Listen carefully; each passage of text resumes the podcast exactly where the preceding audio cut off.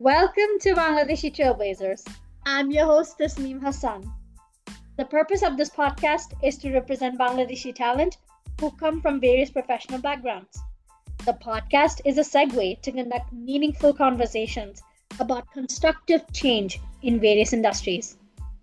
In today's episode, we will be talking about food in Bangladesh and to do this, we do have Arbab Musa, who's going to tell us all about Daltibaz. Hi, Arbab. How are you? Hi, Tasneem. I'm good. Thank you so much for having me on the podcast. It's my pleasure to have you on the podcast today. How has your week been? It's been great. It's been great. Can't complain. Can you tell our listeners about yourself and how you started off Daltibaz? For sure. So, um, well, my name's Arbab. I've been in the culinary industry professionally since 2015 and i guess you could say casually from when i was six or seven years old. Um, my family has a deep background in food. My mom she started a online bakery back in 2010 that really blew up. Um, she was serving macaroons cakes pastries. Um, she also used to do these fancy fine dining dinners at my house. So I grew up around a lot of food. And um, Daltibaz, it came up as a as a product of my third culture identity crisis. And I'm sure with you moving around as much as you have, um, you'd relate. Um, I've, I've spent a lot of my time between Bangladesh and Canada. Um, I was born here, but I essentially lived most of my life in Toronto. So one one thing that I always faced as an immigrant was kind of finding my place. Um, am I Canadian? Am I Bengali? When I'm in Canada, sometimes I feel like a foreigner, and even when I'm in Bangladesh, sometimes I still feel like a foreigner.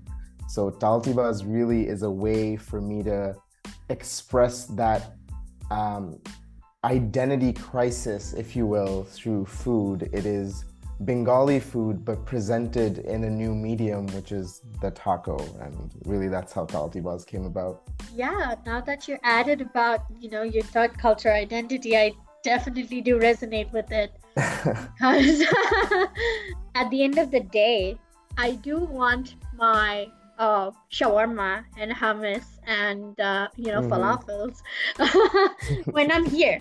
But whenever you know I lived in other cities, like in um, in Philadelphia or back in Dubai, I would want uh, kacchi biryani. I think that's exactly how third culture kids or adults feel no matter where they go. So yeah, thank you for that answer. And interested to know, you've been trending on TikTok quite a bit to mm-hmm. know all about your Bhetki tacos. Can you tell me how you came up with that idea? Yeah, for sure. The so the Bhetki taco in in Mexico, there's a region in the western part. Um, it's called Baja California. It's not a part of California, but it's attached. Um, in that region of Mexico, uh, the the tacos in Mexico are like they're regional. In different parts of the country, you'll have different types of tacos. So in Baja, um, you actually have the birth of the fried fish taco. Um, there, they use fish like meaty white fishes like halibut or cod. Um, I wanted to kind of recreate that in Bangladesh using a Bengali fish and incorporating local flavors. Um, so I was looking for a white fish that I could easily fillet. Um, ilish obviously wasn't an option because uh, I just, I mean, nije had the. You think I can do it on the regular? So I, yeah, I found I found out the bhetki. I found out about the bhetki mach, and it was really easy to fillet. And we ended up deep frying it in a similar fashion according to the Baja fish tacos we added like a little bit of our own shorisha slaw and you get this delicious flaky fried fish taco that is actually my favorite taco. And for the last two years it's been the top seller across all of our income streams. And it's um, a delicious taco. You should definitely try it. I wanted to know like um, besides the bhetki taco i wanted to understand what was your idea um, you know what was your idea like when you were thinking about the kind of menu you would put on the cart? So it all started from a backpacking trip across Mexico. Um, this was back in 2019. I went I went on a solo travel trip by myself. I went to Mexico City, just traveled all across, cooked in a bunch of different small taco shops. Um, and throughout my entire trip, I was thinking, wow, the elements of Mexican cuisine are really similar to Bengali cuisine. We, we both have, they call it tortilla, we call it roti. They call it beans, we call it dal, right? And it's, it's, the meal is composed of similar elements. And throughout the entire trip, I was thinking, damn, this would be really cool if I could incorporate, let's say, Bangla flavors into it but then after the trip ended, I went back home and I got to the kitchen. I was thinking, okay, what would be the best way to eat Bangla food in a taco? Um, and I made this sauce that one of the, my favorite foods to eat as a kid was chicken jalfrezi. Um, my nanu used to make it. It was spicy, tangy. It had like tomatoes and peppers. We actually, I ended up making a sauce um, based off of those flavors. I deep fried some chicken, um, made a little salad out of cabbage and a bunch of other veggies. Um, put it in a taco together, and it was absolutely delicious. This is way before Daltibaz was even Daltibaz. This was just an idea in my head. Uh, it was during a summer where my brother and my sister, we were all just in Canada, just having a nice time. Um, I made tacos for everyone. They tried it. They really liked it. They thought it was delicious. Um, then I came to Dhaka. I was like working on the restaurant, um, and I decided to really take this idea and bring it into, you know, fruition. Ended up doing a bunch of different flavors. I did a chicken curry taco at some point. I remember just to try out what's gonna work and what doesn't because between even though there are a lot of similarities between Mexican and Bengali cuisine, um, that it's really really difficult to recreate those Mexican flavors with the ingredients available here, right? For example, in Mexico, you have over 20 different types of dried chilies, and they offer a whole variety of flavor profiles. Some have smokiness but aren't spicy, some are sweet and super spicy but lack that smoky quality. Um, so coming to Dhaka, working, going to the bazaar, like seeing all the different ingredients I had at my disposal, um, I crafted the menu that you see at, on the cart, um, basically using Mexican-based recipes that I learned during my travel and incorporating with incorporating it with just things I learned just hanging around in the kitchen when my nanu or my mom is cooking, let's say on a Friday. Mm-hmm. And yeah, that's how we develop the menu. And we're constantly improving upon the menu. So, just a little side note we change the menu every three months. Um, the menu that you'll see on the cart now isn't what you would have seen three months ago. And it, it's not going to be what you're going to see three months from now. And a lot of this depends on the availability of produce on the market. Um, certain vegetables which are in season, we'll always try to keep it seasonal just to have that fresh quality. Uh, my tacos are really fresh, so it really depends on the quality of veggies and supplies I'm getting and how the farmers are treating their produce when harvesting.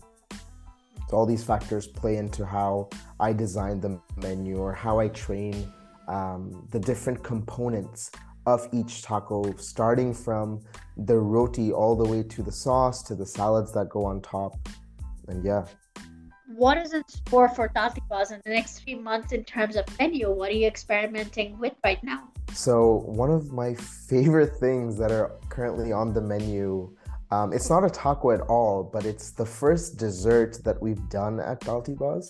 Um, it's a churro and it comes with a dulce de leche dip and I, I, have to tell you, it is absolutely delicious. Um, it's sweet. It's it's like with cinnamon and sugar, and it comes with like Bangladesh. We love condensed milk, like it's yeah. in our It's everywhere. So exactly. we do a we make a dulce de leche from condensed milk, and it's used as a dip for our churros. And I'll tell you what I've seen when people order the churros and the sauce.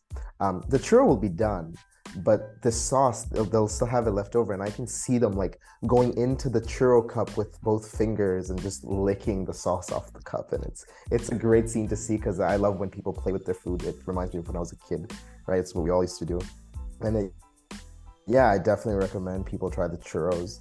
Um, new on the menu and it's here to stay and I wanted to understand from your perspective. So you have had a restaurant called Edith before, and now you have Daltibaz. So what were some of the differences that you basically observed while running these two categories of businesses because they must be so different in terms of operation, right? Definitely, definitely. Um, Edith would, if I could put you, if I could relate both of them on a spectrum, they're on opposite ends. Edith was a upscale French patisserie, you know, it was really bourgeoisie. And Daltibaz, it's literally just a food cart behind a comedy club. It's super grungy, right? Like in terms of the branding itself, at Edith, for example, at Daltibaz, we have no forks and knives. Everything is a, it's a, it's a street food, right? And we treat it as such back in Edith, it was it's uh, we had high tea, we had croissant, we had like macaroons, all these things you would really only find in Parisian bakeries, right? In terms of how my experience was operating them, I always felt a strong dissonance when I was operating Edith because I'm not like that at all. The the concept for that bakery came about because that's where I thought the market would appreciate. You know, I, I've, I've noticed that people in Dhaka tend to like fancier things that look great on Instagram.